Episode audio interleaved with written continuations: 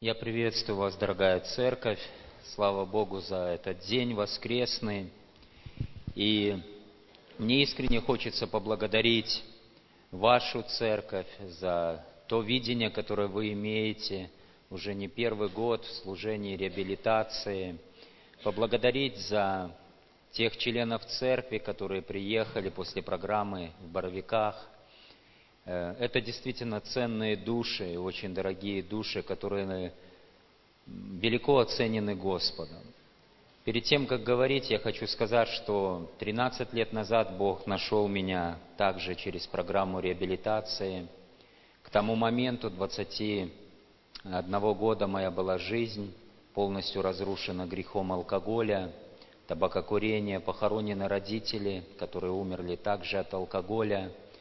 Квартира превратилась в страшный притон. Я несколько попыток имел суицида, ухода из жизни, уже тоже не видел смысла в этой жизни. И Бог нашел меня, когда я поехал на программу реабилитации. Спустя 13 лет семьянин, прекрасная супруга Виктория, три сына, ожидаем четвертого ребенка, 17 недель. Служение, счастье, свобода и инструментом для этого была программа реабилитации – которую Бог использовал, где Он мне открылся. И я всегда, когда приезжаю в репцентра, у меня ностальгия. Хочется где-то иногда сплакнуть, видишь эти души, вспоминаешь себя, когда начинал этот путь. И пусть это служение и дальше умножается, пусть Господь его и дальше созидает, а Он созидает. Я хочу сказать, и будет созидать, потому что там драгоценные э, души, которые Он хочет спасать. Э, хочу проповедовать Слово Божие, и тема такая, я сейчас хочу обратиться к Священному Писанию, несколько стихов для того, чтобы ввести в тему. Исайя, 58 глава, 6-7 стих. «Вот пост, который я избрал, разреши оковы неправды, развяжи узы ерма, и угнетенных отпусти на свободу. И расторгни всякое ермо, раздели с голодным хлеб твой, и скитающихся бедных веди в дом твой. Когда увидишь нагого, одень его, и от единокровного твоего не укрывайся. Я хотел бы больше обратить внимание на фразу, которая записана в этом э, двух стихах. Это «когда увидишь нагого, одень его. И я сегодня хочу говорить на такую тему духовной одежды. И хочу как бы говорить о том, где люди теряют эти духовные одежды, э, несколько причин назвать. Потом хочу сказать о том, где мы их приобретаем. И еще одно место, это второе послание Коринфянам, пятая глава, третий стих. «Только бы нам и одетым не оказаться нагими. Если мы начнем читать Библию от самого начала, когда люди пали э, в Эдемском саду, мы находим, что не увидели свою наготу, они начали стыдиться, они начали прятаться. И Бог увидел это, и Он сделал их кожаные, кожаные одежды для них, одел их. И это как прообраз того, когда Бог помогает человеку в его греховности облечься в белые одежды, одежды праведности, одежды святости, одежды спасения, одежды благословения. И однажды, обращаясь к одной из церквей, Господь, Он сказал, ты несчастен. И, знаете, я не хочу как бы это говорить, что это сейчас к вашей церкви обращение. Нет, но я хочу просто сказать, там и Бог там советовал купить белую одежду. То есть множество было говорилось, но э, купить белую одежду.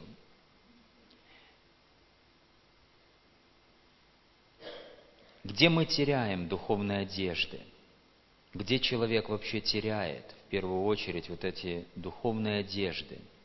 Первая причина, она записана в книге евангелиста Луки, 10 глава, известное место Писания, 30 стих. На это сказал Иисус, «Некоторый человек шел из Иерусалима в Ерихон и попался разбойникам, которые сняли с него одежду, изранили его и ушли, оставив его едва живым. Неверно выбранное направление в жизни человека от Иерусалима в Ерихон. Иерусалим, он всегда символизирует в Писании поклонение Богу, общение с Ним, молитвенная жизнь, связь с Господом. Христос, Он давал всегда напутствие своим ученикам, не отлучайтесь от Иерусалима, ждите обещанного от Отца. Сам по себе путь от Иерусалима в Ерихон – это был путь вниз. Ерихон был гораздо ниже. И когда человек направляется в сторону неправильного выбора, рано или поздно он попадется вот этим разбойникам, он попадется неправильным людям, он попадется этим духовным силам тьмы, которые обязательно снимут эту духовную одежду, оставят едва живым, и человек будет погибать. Сегодня каждый из нас, он должен э, дорожить собранием, он должен дорожить временем, когда мы вместе собираемся – временем, когда мы совместно поклоняемся. Иногда даже на программе реабилитации людям хочется чрезмерно оставить свой Иерусалим раньше времени, не добыв до конца. Уже кажется, я сильный, ну, отпустите уже. И, к сожалению, люди направляются в этот Иерихон. Путь к проклятию всегда путь вниз, и туда легко скатиться. Недавно мы праздновали Рождество, и там написаны такие слова, что и Иосиф вместе с Марией пошли из Назарета в Вифлеем, а в Назарете тоже были такие слова, может ли быть что доброго. Так вот, путь Вифлеем, Вифлеем символизирует, и это означает дом хлеба, это было 760 метров над уровнем моря. Это было путь буквально вверх. И вы знаете, я хочу сказать такую важную мысль. В жизни Иосифа и Марии не было это тоже легко, прийти в свой дом хлеба, и то пророчество, которое звучало, что он должен родиться в Вифлееме, оно не исполнилось просто так легко. Там есть такие слова «Се раба Господня, да будет мне по слову Твоему». Человек должен проявлять смирение, послушание и прилагать усилия к тому, чтобы подняться вверх, к тому благословению. Хочу сказать, представляю свою супругу, если бы я сказал – на девятом месяце беременности Виктория нам нужно преодолеть расстояние вверх, а это было минимум 130 километров с беременной женой, но не сделали это. Поэтому хочу сказать, что путь в дом хлеба – это всегда нелегкий путь. Нужно прилагать усилия, нужно прилагать старания, нужно быть постоянным. И путь вниз вот этот Ерехон, он всегда легкий. Позволяй себе делать, что хочется. Иди, куда тебе хочется, не размышляя над своим выбором, и ты рано или поздно попадешь в эту ситуацию. Еще хочу сказать один такой важный момент, братья и сестры. Когда человек лишается духовного покрова, он становится очень уязвимым.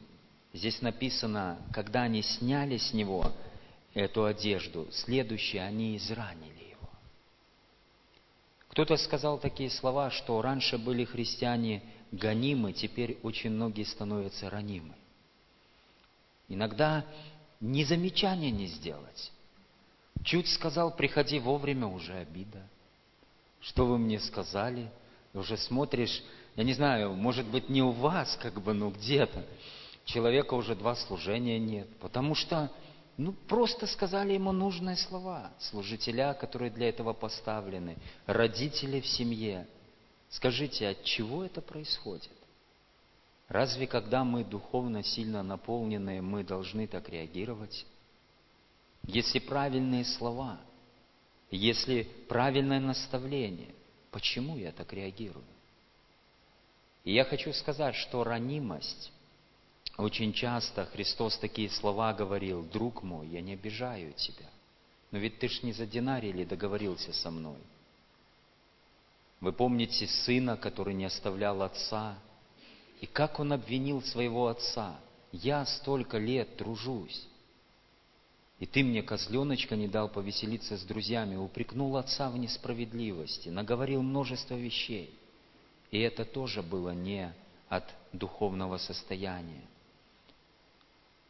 Следующий пункт, он будет перекликаться с этой ранимостью, но э, хочу сказать важный такой момент. Нам нужно испытывать свое сердце, как я реагирую на наставление, как я реагирую на замечания, как я реагирую на советы. И если я наблюдаю в своей жизни какую-то такую ранимость, это повод задуматься. Потому что Писание говорит не просто даже о замечании. Писание говорит, муж праведный, он не убоится худой даже молвы.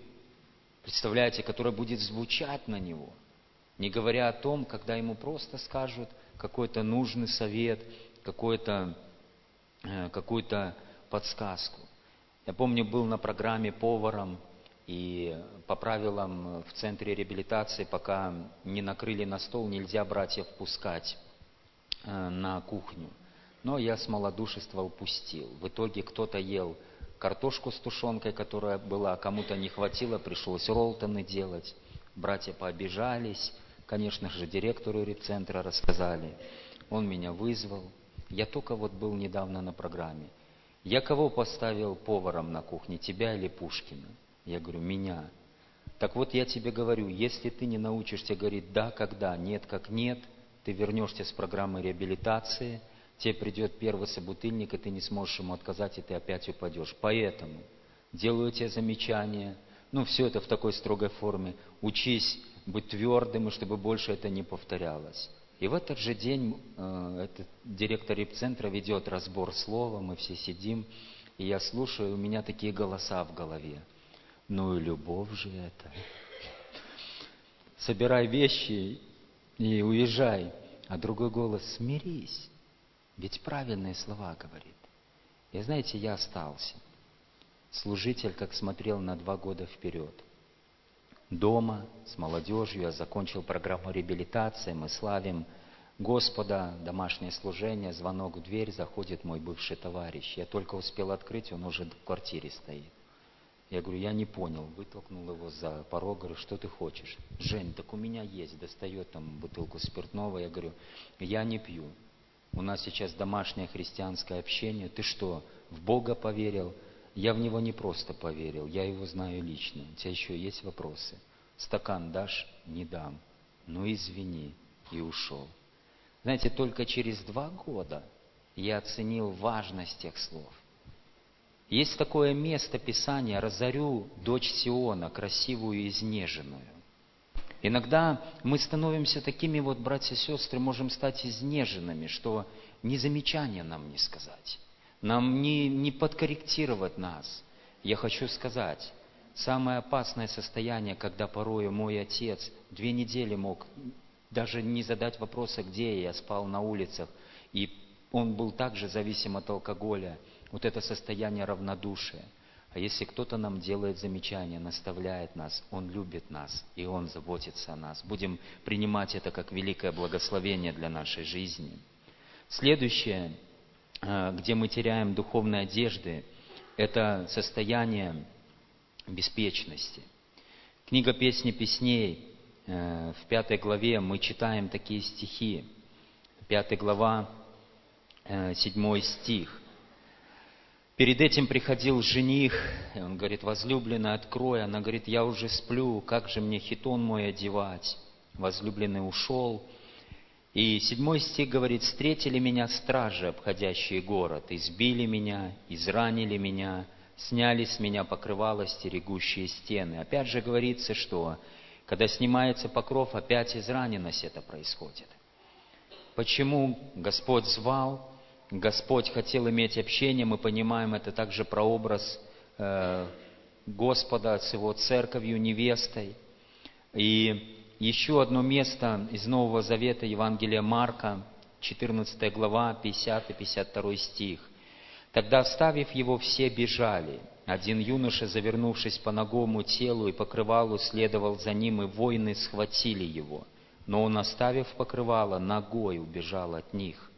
Было время, когда Христос их звал, «Побудьте со мной, бодрствуйте, молитесь, чтобы не впасть в искушение», но они спали. Они не были подготовлены к этой ситуации. И эта ситуация привела к тому, что один из учеников, он просто ногой убегал, когда пришли эти войны, но Христос, он был готов к этой встрече. От одного его, его фразы «Кого ищете Христа?» Он говорит, это я, они упали на землю, отступив. Он полностью владел ситуацией. «Кого ищете Христа на заре?» Это я, отпустите учеников. И он полностью владел ситуацией. Писание говорит, я имею власть принять, имею власть отдать. Ученики не были.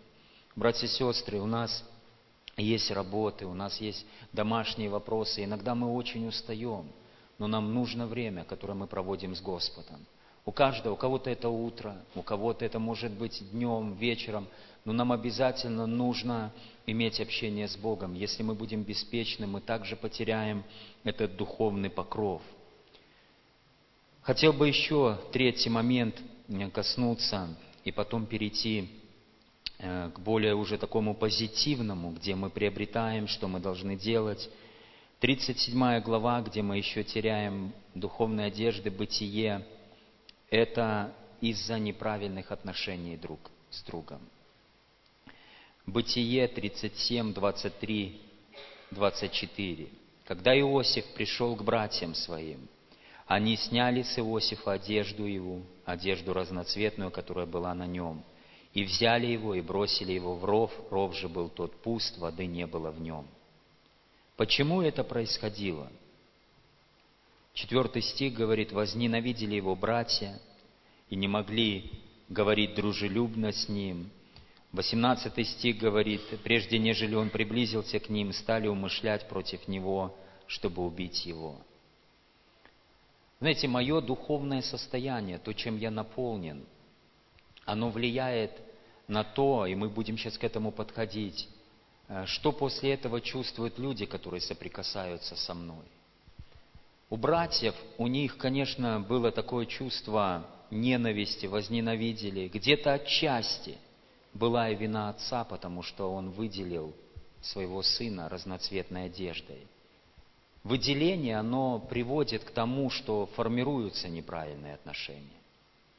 Э, я когда работал на стройке, у нас был прораб, я как сейчас помню, Борисович его звали – я был в бригаде арматурщиков, была бригада каменщиков, бригада монтажников, сварщиков, и утром был развод на 15 минут. И вы знаете, бригада арматурщиков, где я работал, у нас всегда все было хорошо. Ну, не потому, что я там работал, хотя кто знает. И мы успевали все вовремя. У некоторых было другое. И вот Борисович говорит, так, каменщики, да когда вы уже там кладку, так, чтобы закончили там до конца недели доходил потом до плотников, а вы плотники, вы тоже должны успеть там еще до сварщиков, и мы всегда, ну, ожидали, ну, нас, что все хорошо до нас. И вы, арматурщики, арматуру кинули, там еще что-то. И потом наш старший смены подходит к нему в бытовку, говорит, Борисович, так у нас все нормально. Нам за что? Он говорит, мужики, я знаю, что у вас все нормально, но мне нужна хорошая атмосфера в коллективе. Вам за компанию, чтобы э, просто мужики вас не съели. Так что принимайте и будем работать.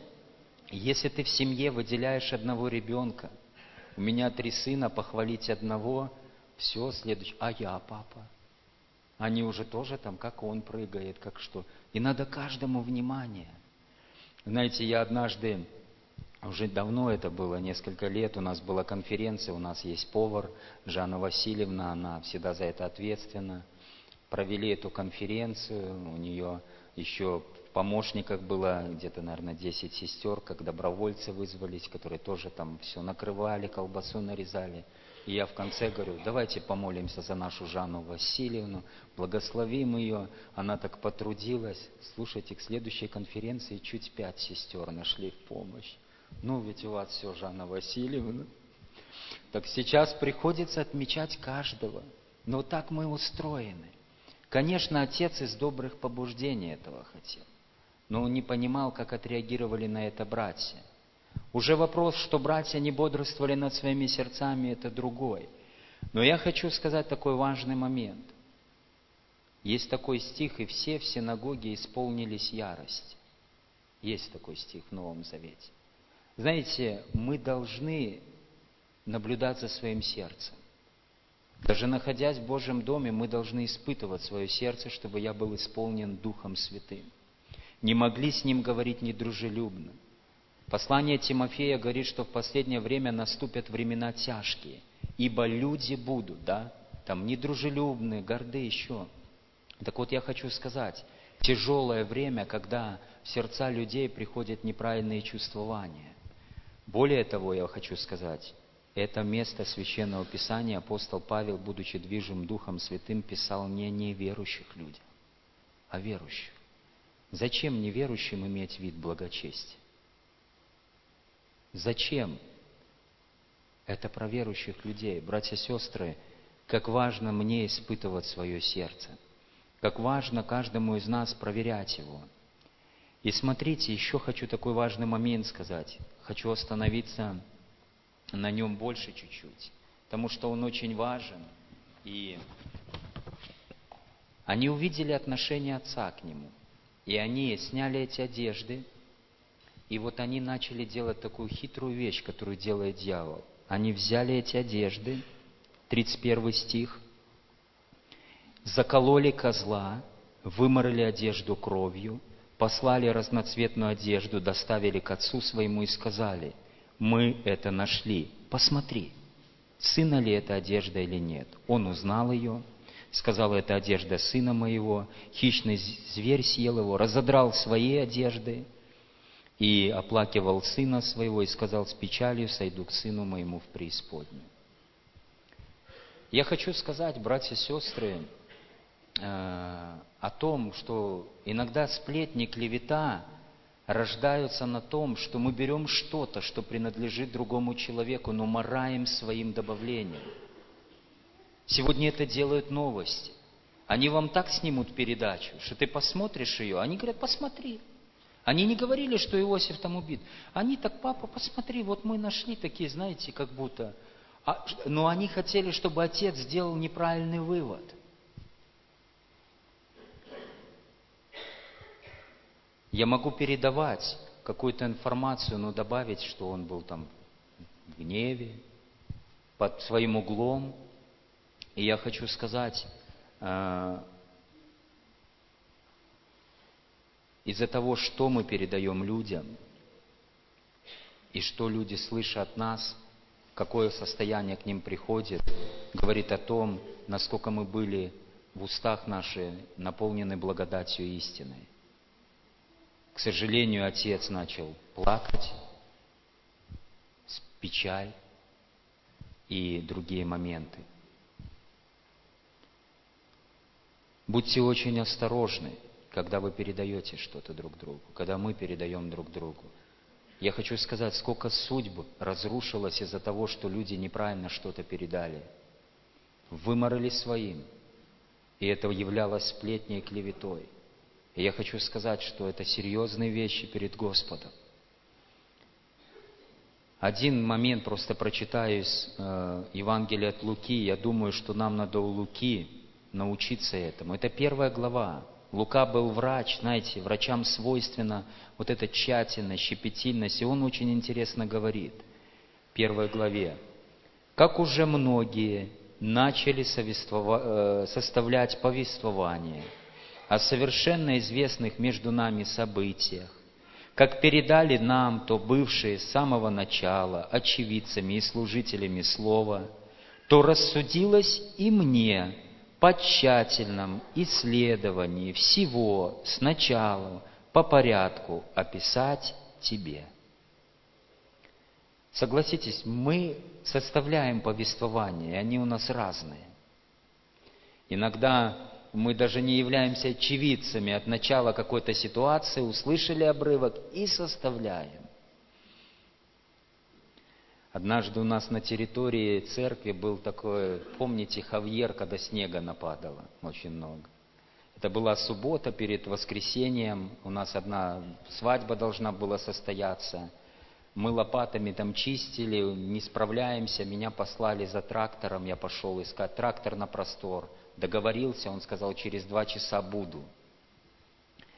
И дежурному говорю, что приедет трактор, пожалуйста, вот скажите ему, чтобы он снег согнал к забору и за забор выкинул то вот этим ковшом. И оставил финансы. Ну, где-то что-то, наверное, связь оборвалась. В итоге трактор приехал, но согнал кучу прямо к входу, где заходить с крыльца. И такая гора снега, там, не знаю, метра два-три. И вечером мне звонок поступил. Евгений, ну, я благодарен, что, знаете, Леонид Викторович, он очень осторожно, как бы говорит, Евгений, тут некоторые говорят, что ты трактор заказал. Я говорю, да, я заказал, но я просил, чтобы по-другому. Говорит, я так и понял, как бы, что хотят тебя крайним сделать, как бы, ну, разобрали этот вопрос. Но хочу сказать, очень осторожно надо быть в передаче информации. Взять чужую одежду, слово, поступок и, до, и выморать чем-то своим. Особенно когда-то Бог мне через это место проговорил, что мы как отцы, как служителя, мы не должны спешить делать выводы, когда нам кто-то что-то приносит и говорит, посмотри. Конечно, отличить кровь козла от крови человека очень сложно, но как минимум он мог сказать, задать встречные вопросы. Вы видели это? Вы видели останки? Пойду посмотрю в поле. Но отец поспешил. И, конечно, братья, они тоже поменялись со временем. И было то время, когда они пришли и сказали, Иосиф жив, и теперь владычествует над всей землей. Вот в этот момент в их устах были слова истины. И, знаете, отец сказал – довольно жив Иосиф, а жил дух его, встану, пойду к нему. Истина животворит наш дух. И Писание говорит, вы будете свидетелями мне. И я хочу, братья и сестры, призвать вас, чтобы мы свидетельствовали истину, есть о чем говорить чтобы мы не говорили, может быть, о чем-то ненужном из-за этих каких-то ненужных чувствований. Клевета, сплетни, поношения, оно всегда принесет боль, печаль, слезы.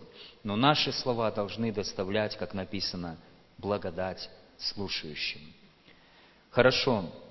И теперь о хорошем, э, более позитивном, э, где мы э, обретаем духовные одежды. И как, каким образом. Знаете, когда-то читая Евангелие от Луки, 15 главу, меня очень сильно тронул один стих. Младший сын ушел, потерял все, что имел у отца. И, конечно, его одежда была истрепана. Даже Писание нигде его не называет блудным, оно называет его младшим. Это притча о блудном сыне, да, оно называет. Иногда люди, которые младше в своем духовном возрасте, они делают неправильный выбор, как я уже говорил. Им хочется вот этой независимости, им хочется «дай мне мое», и они, к сожалению, не справляются, уходят в дальнюю сторону от Отца.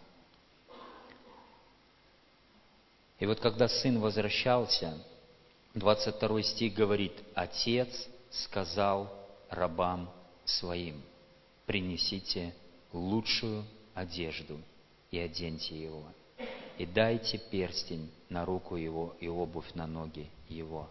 Аминь.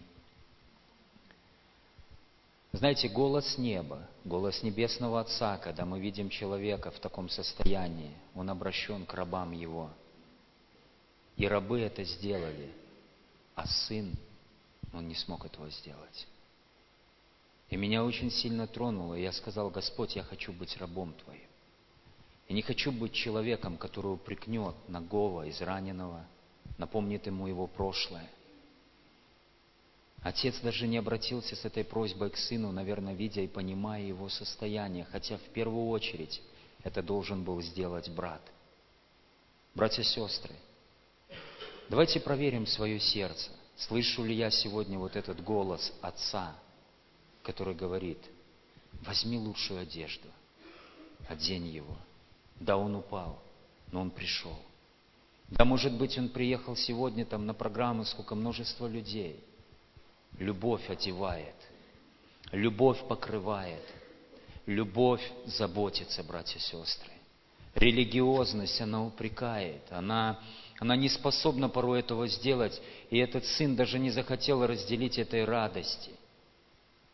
Это христианский эгоизм. Мне, с друзьями, козленочком, он так и не понял, для чего мы живем – мы живем для того, чтобы находить этих ногих, одевать их, для того, чтобы спасать взятых на смерть. И Отец, голос Его обращен к рабам. И когда вернется Христос, Он скажет, был я наг, вы одели меня. Это то, что нам важно слышать. Иногда я, мы как бы, чем больше может быть в церкви, мы можем как бы забывать, какими были мы. Мы можем становиться как бы самое удивительное в притче о виноградниках работали те, которые пришли первыми. Они думали, что написано, получат больше. Но получив по динарию, стали роптать на хозяина виноградника и сказали, ты нас сравнял с ними. Представляете, они начали высоко о себе думать. А те последние, они никому не нужны были – они также простояли свой тяго зноя, они, эти трудились в винограднике, а эти стояли на торжище никому не нужными. Знаете, я благодарен Богу, что по всему лицу земли есть у Него эти рабы, которые просто в послушании, повиновению этому глазу Отца Небесного берут эту одежду. Несмотря на то, что рядом, может быть, говорит какой-то брат, не понимая еще, того состояния и одевают, и заботятся. Через упреки, еще через что-то. Возьми лучшую одежду и одень. Вы помните, когда-то открылась нагота отца Ноя. И один из его сыновей, Хам, и это стало нарицательным сегодня имя, Хам – видя наготу, вышел и начал рассказывать другим. Это девятая глава э, книги «Бытие». «И увидел Хам, отец Ханана, наготу отца своего, выйдя, рассказал двум братьям своим. Сим же и Афет взяли одежду и положили ее на плечи свои, пошли задом и покрыли наготу отца своего. Лица их были обращены назад, и они не видели наготы отца своего.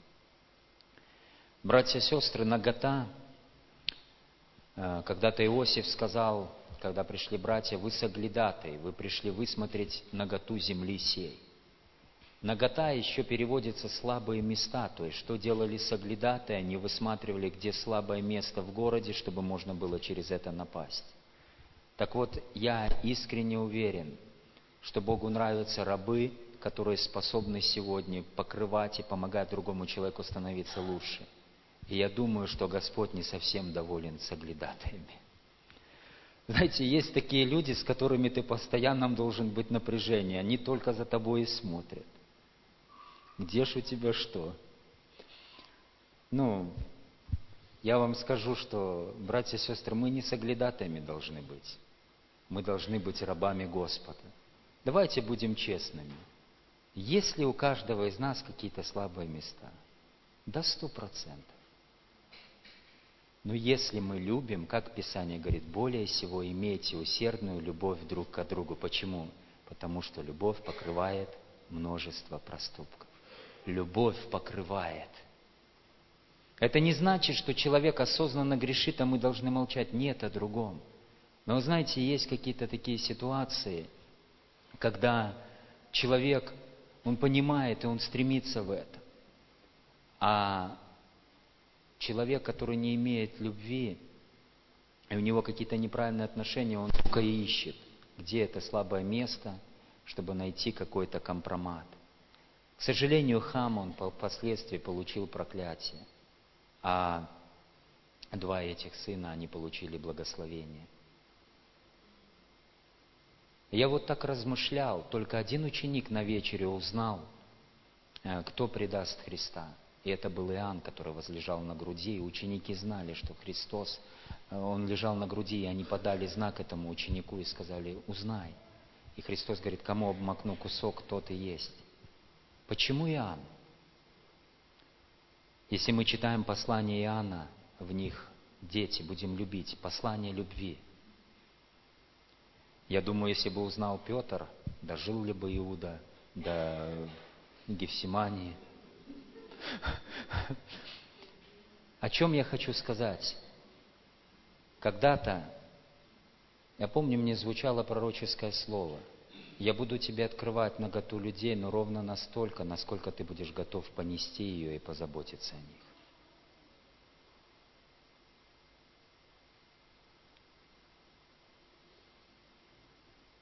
Знаете, неготовность понести чью-то наготу, она может стоить жизни для кого-то. Однажды, я помню, было одно общение, и там обсуждали падение одного человека, у него был грех. И так бурно обсуждали. И знаете, я благодарю Бога, что Бог помог мне не включиться в этот разговор, просто промолчать. Как-то перевести разговор, хотя, знаете, разговор располагал к тому, чтобы подключиться. И я помню, уже мы собрались ехать, меня должен был вести один брат, и потом другой говорит, давай я подвезу тебя. Хорошо, нет вопросов. И когда мы ехали вместе, потом этот брат говорит, я не просто так тебя повез. Мне надо что-то тебе рассказать. И знаете, у него была проблема, близка к тому, о чем говорилось. И я понимаю, что в тот момент он искал помощь. И если бы я включился в тот разговор, он бы мне не открылся. Проблема была близко к серьезному падению. И этот человек исповедовался, плакал. И у него сейчас все хорошо. Но вы знаете, как я понял, как мы ответственны, братья и сестры, за то, чтобы быть в том состоянии, когда наше сердце, сердце Отца, к Отцу придут. И еще одну историю вам расскажу, и мы пойдем чуть-чуть дальше, еще буквально несколько пунктов. Я был в одном лагере нашем, Э, э, детском. И рано утром, когда мы молились, я никогда не видел видения, я увидел видение, как маленький мальчик лет пять стоял и плакал. И в этом сне я понимал, что он ночью, простите за подробность, отписался, и он боится сознаться. Я подошел к директору воскресной школы, поделился этим. Она сказала, что есть тут мальчик один с неверующей семьи, мама у него занимается проституцией, отец не родной – и у этого мальчика есть проблемы в этой сфере. И когда мы узнали, что я увидел, как ребенок этот боится признаться в чем. Когда у него это иногда происходило, его отец жестоко избивал его кулаками, все. И этот ребенок вынужден был прятать даже свои вещи, чтобы это не было известно. Знаете, получилось достучаться до этого ребенка у наших преподавателей воскресной школы, но я понял тогда одну вещь чрезмерная строгость, жесткость, она не поменяет ситуацию. Она может привести к тому, что люди будут ошибаться, но они будут это скрывать, боясь открыться. Знаете, должны быть рамки, должны быть границы, но все же должна быть также в нашем сердце вот эта способность э, понести чью-то наготу и помочь человеку восстановиться. Это очень важно. Пусть Господь в этом благословит, и мы читаем об этом. Мы читали, что э, когда увидишь Нагова, одень его. Еще одно место, которое хотел бы прочитать вместе с вами, исход 28 глава, 1-3 стих – Возьми к себе Аарона, брата твоего, и сынов его с ним от среды сынов Израилевых, чтобы он был священником мне, Надава, Авиуда, Елизара, и Фама, Иона Аароновых. И сделай священные одежды Аарону, брату твоему, для славы и благоголепия. И скажи всем мудрым сердцем, которых я исполнил духа премудрости, чтобы они сделали Аарону одежды для посвящения его, чтобы он был священником мне. Аминь. Знаете, о чем я говорю? Если мы утверждаем, что мы мудрые, если мы утверждаем, что мы исполнены Духом Святым, наше состояние будет обогащать другого и одевать его духовно. Это практика. Иаков это замечал в церкви, и он говорил, Братья, что польза от веры, если кто говорит, имеет веру, но брат или сестра наги, и вы не дадите им потребного для тела? То есть, знаете, есть люди, к которым хочется прийти, потому что ты обогащаешься их состоянием. Они с тобой поговорят, помолятся, выслушают, и ты как духовно оделся. И Бог говорит э, Моисею, чтобы он сделал эти священные одежды. Есть люди, которые еще у них нет этих одежд для славы, для благолепия, и нам надо с ними встречаться, молиться, общаться, где-то взять в поездку, то есть сделать эти одежды. И сегодня я должен себя проверять именно Божьим Словом. И другое место, когда народ восстал на Павла, когда вот эта служанка прорицательная, дух был этот изгнан, и они увидели, что исчезла надежда их дохода, то они возбудили народ, и написано воевод, и они сорвали с них одежду и били их, да. То есть, опять же, я говорю, что э, неправильное настроение, оно тебя просто, ну, обнищевает, ты как, как разбит становишься в этом состоянии. Я помню, лежал в больнице и под капельницей, и один брат мне позвонил и мне час проповедовал, почему у меня воспаление легких. Какой я грешник, ты, я уже слушал, потому что отвечать было тяжело, сказал, все, как бы помолитесь уже за меня.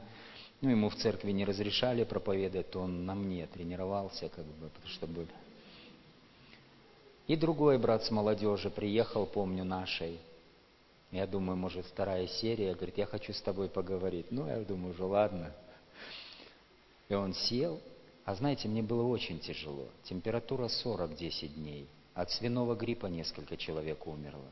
Тяжелое было. Я уже все свои проповеди про веру вспомнил, которые я другим проповедовал. И он так посидел и говорит, Женя, я вчера был на служении, и твоя жена с сыном была на собрании. Когда они уходили, она шла спиной, а сын у нее был на руках, лицом смотрел на меня. Ты знаешь, я заглянул в его глаза, и я увидел, как они погрустнели, потому что тебя нет дома. Поэтому поправляйся и возвращайся домой, потому что твой сынок и твоя семья ждет тебя. знаете, эти слова оставили такую сильную благодать для меня. И это даже не было священное писание. То есть этот человек, движимый Духом Святым, мог сказать нужное. Писание говорит, Господь дал мне язык мудрых, чтобы я словом мог подкреплять изнемогающего.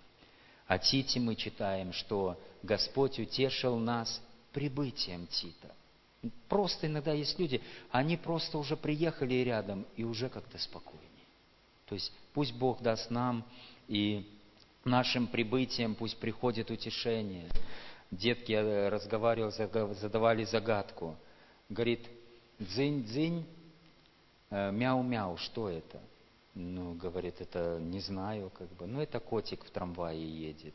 Ну ладно, следующую загадку. Дзынь-дзынь, гав-гав. Что это? Ну, собачка в трамвае. Нет, говорит, это папа пришел с работы в дверь, позвонил. Пусть у нас не будет этого, братья и сестры. Знаете, иногда легче какие-то слова, но пусть нашим прибытием, в наши семьи, в наши церкви, в наши группы приходит вот это утешение и Божий мир. Пусть Господь нас в этом благословит. И самое последнее, в завершение, что я хотел бы сказать, это книга притчей, 31 глава. Книга притчей, 31 глава. Там есть такие стихи интересные, и мы читаем – с 19 стиха. «Протягивают руки к своей к прялке, и персты ее берутся за веретено». 21 стих. «Не боится стужи для семьи своей, потому что вся семья ее одета в двойные одежды». Знаете, я хочу сказать, что вот наша повседневная, может быть, кажущаяся иногда рутинная молитвенная жизнь, время, которое мы разбираем словом с нашими детьми, с нашими близкими, Это то время, когда мы делаем эти двойные одежды. Братья и сестры, стужи будут, искушения будут. Мир не будет становиться лучше. Мы не сможем его всецело поменять, об этом говорит Писание. Но наша ответственность сделать для своей семьи двойные одежды, чтобы наша семья, она не боялась этой стужи. Сегодня иногда есть неправильное понимание. Люди хотят переложить ответственность на воскресную школу. И я понимаю, когда дети, которые посещают воскресную школу, и у них родители неверующие, конечно, в большинстве своем ответственность лежит на воскресной школе, на церкви, чтобы донести Евангелие. Но если это дети с верующих семей, и потом родители возмущаются, что ж вы не научили, извините. А вы когда будете руки свои к прялке протягивать? Когда вы с детками будете э, разбирать слово со своими близкими? Мы читаем про ту стужу, которой рос э, Самуил. Что он видел? Мать его привела в храм, она как обещала, так и посвятила. Но посмотрите, что происходило с детьми Илии. Слово Господне было редко, видения были нечастые. Но почему, почему вопрос э, стал э, Самуил пророком? Иногда люди жалуются на стужу на атмосферу, то не так, то не так. Но о нем написано, отрок Самуил служил перед Господом, надевая льняной ефот, 18 стих 2 главы 1 книги Царств. И написано, отрок Самуил служил Господу при Илии. То есть, знаете, здесь вот такой момент, в 19 стихе написан. Верхнюю одежду, малую, делала ему мать его – и приносила ему ежегодно, когда приходила с мужем своим для приносения положенной жертвы. Аминь. Апостол Павел писал о Тимофее, он говорил, я знаю, что у тебя нелицемерная вера, потому что она обитала в матери твоей Евнухе, Евнике и в бабушке твоей Лаиде. Знаете, э, если это христианский дом, уверование, оно начинается в первую очередь с дома – и первоначальная ответственность дома. Протягивать руку к прялке. Скажите, мы должны задавать вопрос, что видят наши дети. Видят ли они нас молящимися? Видят ли они нас э, жаждущими Господа, разбирающим Писание? Или, может быть, краем уха, играя с игрушками, они слышат, как мы что-то негативное говорим о церкви, и потом мы удивляемся, почему они не хотят идти в церковь. Братья и сестры, наша ответственность за эти двойные одежды. Есть ответственность воскресной школы, но это час в неделю. Все остальное время они, наши дети, проводят прежде всего с нами, в наших домах и в наших семьях. Не будем упускать этого, не будем забывать об этом, будем помнить, что мы ответственны за это. И я хотел бы сейчас именно помолиться о том, чтобы мы дорожили своими э, духовными одеждами. Писание говорит, побеждающий облечется в белые одежды, не изглажу имени Его.